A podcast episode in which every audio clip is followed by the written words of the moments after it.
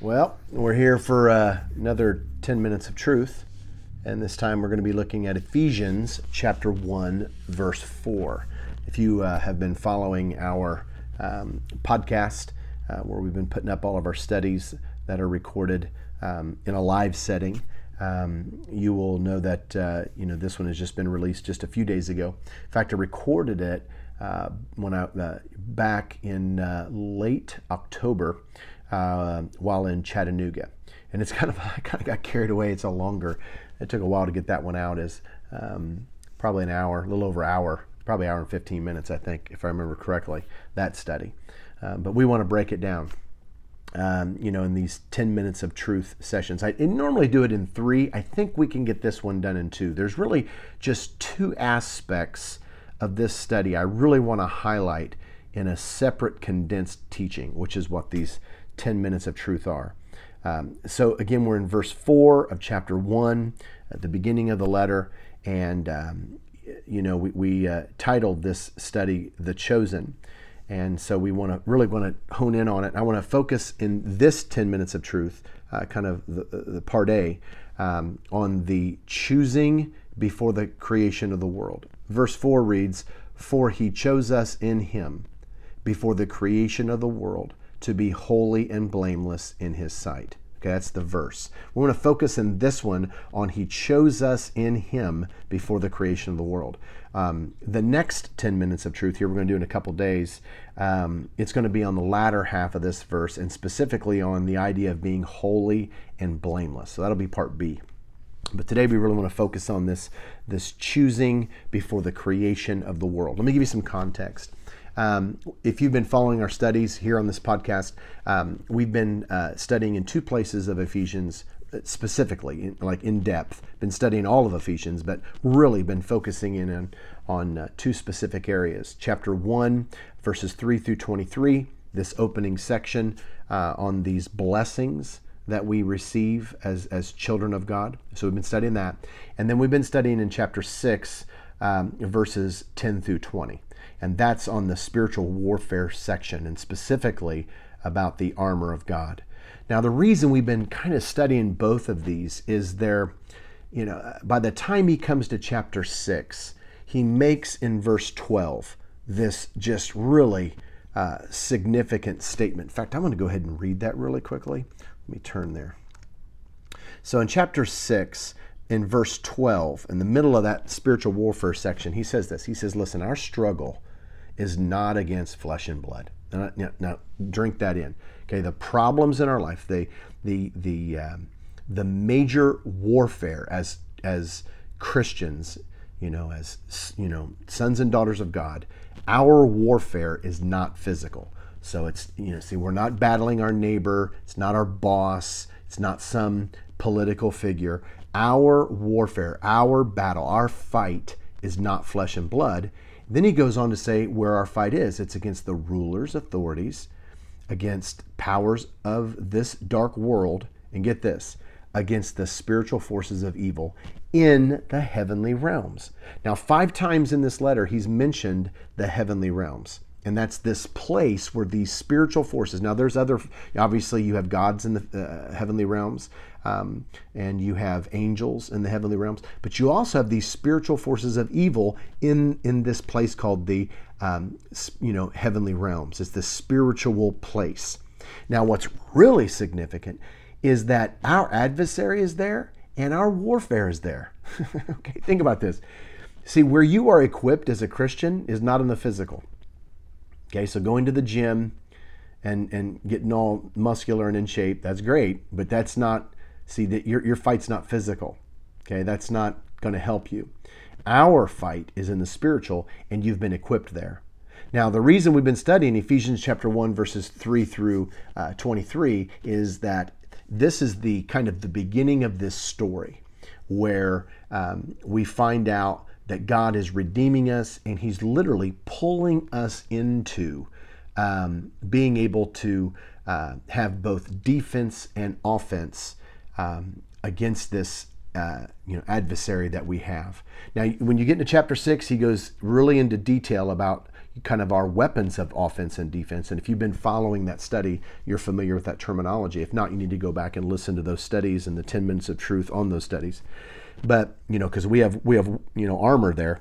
But here in verses 1 or excuse me verses 3 uh, through 23 of this first chapter is kind of like where he's just you know this is how he begins the whole letter. This is kind of refocusing the people in ephesus. Listen you know you have been pulled into um, participating in this spiritual war. You and i hear this you and i participate in our world spiritually. We have authority to war there you know and we've all heard these verses that you know we pray and um, you know the the, the prayer of a righteous is powerful and effective. See, that's all, you know, our, our, input, how we affect our world is to be, is, is, in the, is in this spiritual way in the heavenly realms.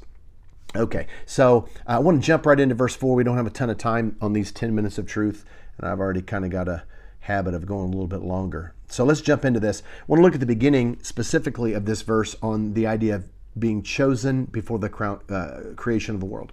The term chosen is uh, it's a really neat word and it's super insightful in this verse and why Paul chooses it. There's a couple different words for chosen in the New Testament. This one is a compound Greek word. Now that means it's made up of multiple Greek words. This one is made up of two. It's made up of the words ek and lego. Okay, ek and lego. That makes up the word choose. So if you want to know what kind of what does he mean by choose or chose, it's ek lego. Ek is a preposition. Now, this preposition is ek, or it is, it is ek, but it, it means out of. Now, there are three prepositions that are that are all kind of go together. They're contrasted a lot of times. Ace, ain, and ek.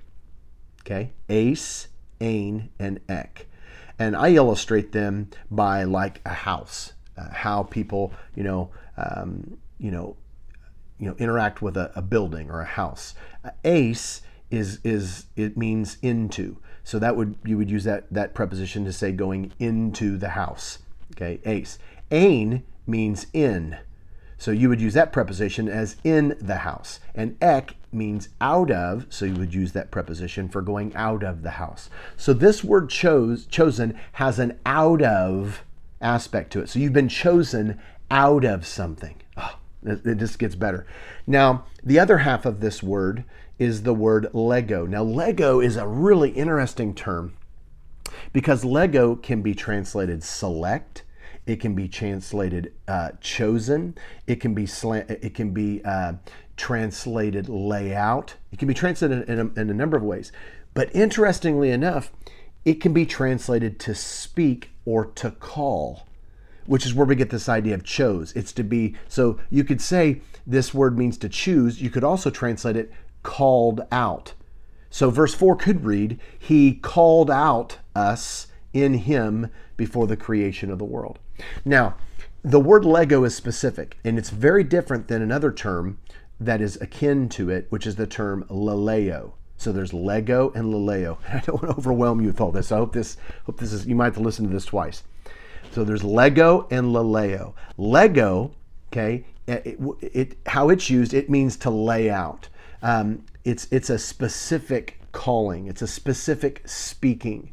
Um, it's not general. It's contrasted with laleo, which is general. Laleo can be translated to speak as well, but it's the emphasis with lalego with laleo is on the idea of, of just this speaking itself. So if you were commenting on someone and saying they were a good speaker, you know, they're very eloquent in speaking, you would use laleo because that's where its emphasis is on the act of speaking. Lego is not. Lego, it doesn't have to do with the, the uh, eloquence of speaking, but the content of the speaker. It's what he is laying out in his speaking. In fact, in primitive Greek, this term lego was used to describe how you would lay out a shirt to dry after it was, you know, washed. Now, in the philosophical world, as the Greek culture became more sophisticated, this term was used to describe laying out an argument plain for everybody to understand. And so and it's it's really neat to, to, when you go back and look at all the places where Jesus is teaching and preaching in the Gospels. And it says, you know, it says, Verily, verily, I say to you. That's the word lego. So the emphasis, the writer is trying to put the emphasis not on Jesus' eloquent of speech, but on the content of what he's saying. Okay. Now, when you take these two terms and you put them together, ek lego, eh, which means to call out or choose, it has really this specific aspect to it, that there's thought behind it, that God just didn't call out in general to you and I. He just didn't choose us in general. There was specific to it, specifics to it. He specifically selected you. And he not only specifically selected you, he specifically selected you before the creation of the world. So before God ever did any creating, in his mind, he selected you with purpose and intention hear this. Um, whatever you're going through, whatever you're wrestling with, whatever spiritual environment you're in, you were hand-picked and selected to overcome in that environment. You're not general. Um, you're not um, just chosen haphazardly, generically. You were handpicked by God. Handpicked by God. You were chosen specifically, designed you were um, you were thought of. You have great detail. He knows the hairs on your head, kind of chosen. That's in that word. And that's super significant when you're going down and, and reading how we've been equipped in the heavenly realms. In fact, if you followed our studies when we went through verse 3, I mean he says we've been equipped in the heavenly realms with every spiritual blessing. So when when when God is, you know, when you get saved and he moves in your life and he, un, you know kind of reveals to you he unveils to you that man you're a child of god that's not by chance. He's destined that for you before the creation of the world. So son of god or a daughter of god is not just generic. You're not just one of many. You're hand picked you have his undivided attention which is absolutely tremendous. And i hope that just i do i hope that just really uh, challenges you and encourages you as you uh, you know, as you uh, just think about the significance of your life and, and where you're where you're living and, and where He's taking you. And so uh, I just want to declare that over you today. You are chosen. Awesome stuff. See you next time. For more information, visit www.jeremiahbullock.com. That's www.jeremiahbullock.com.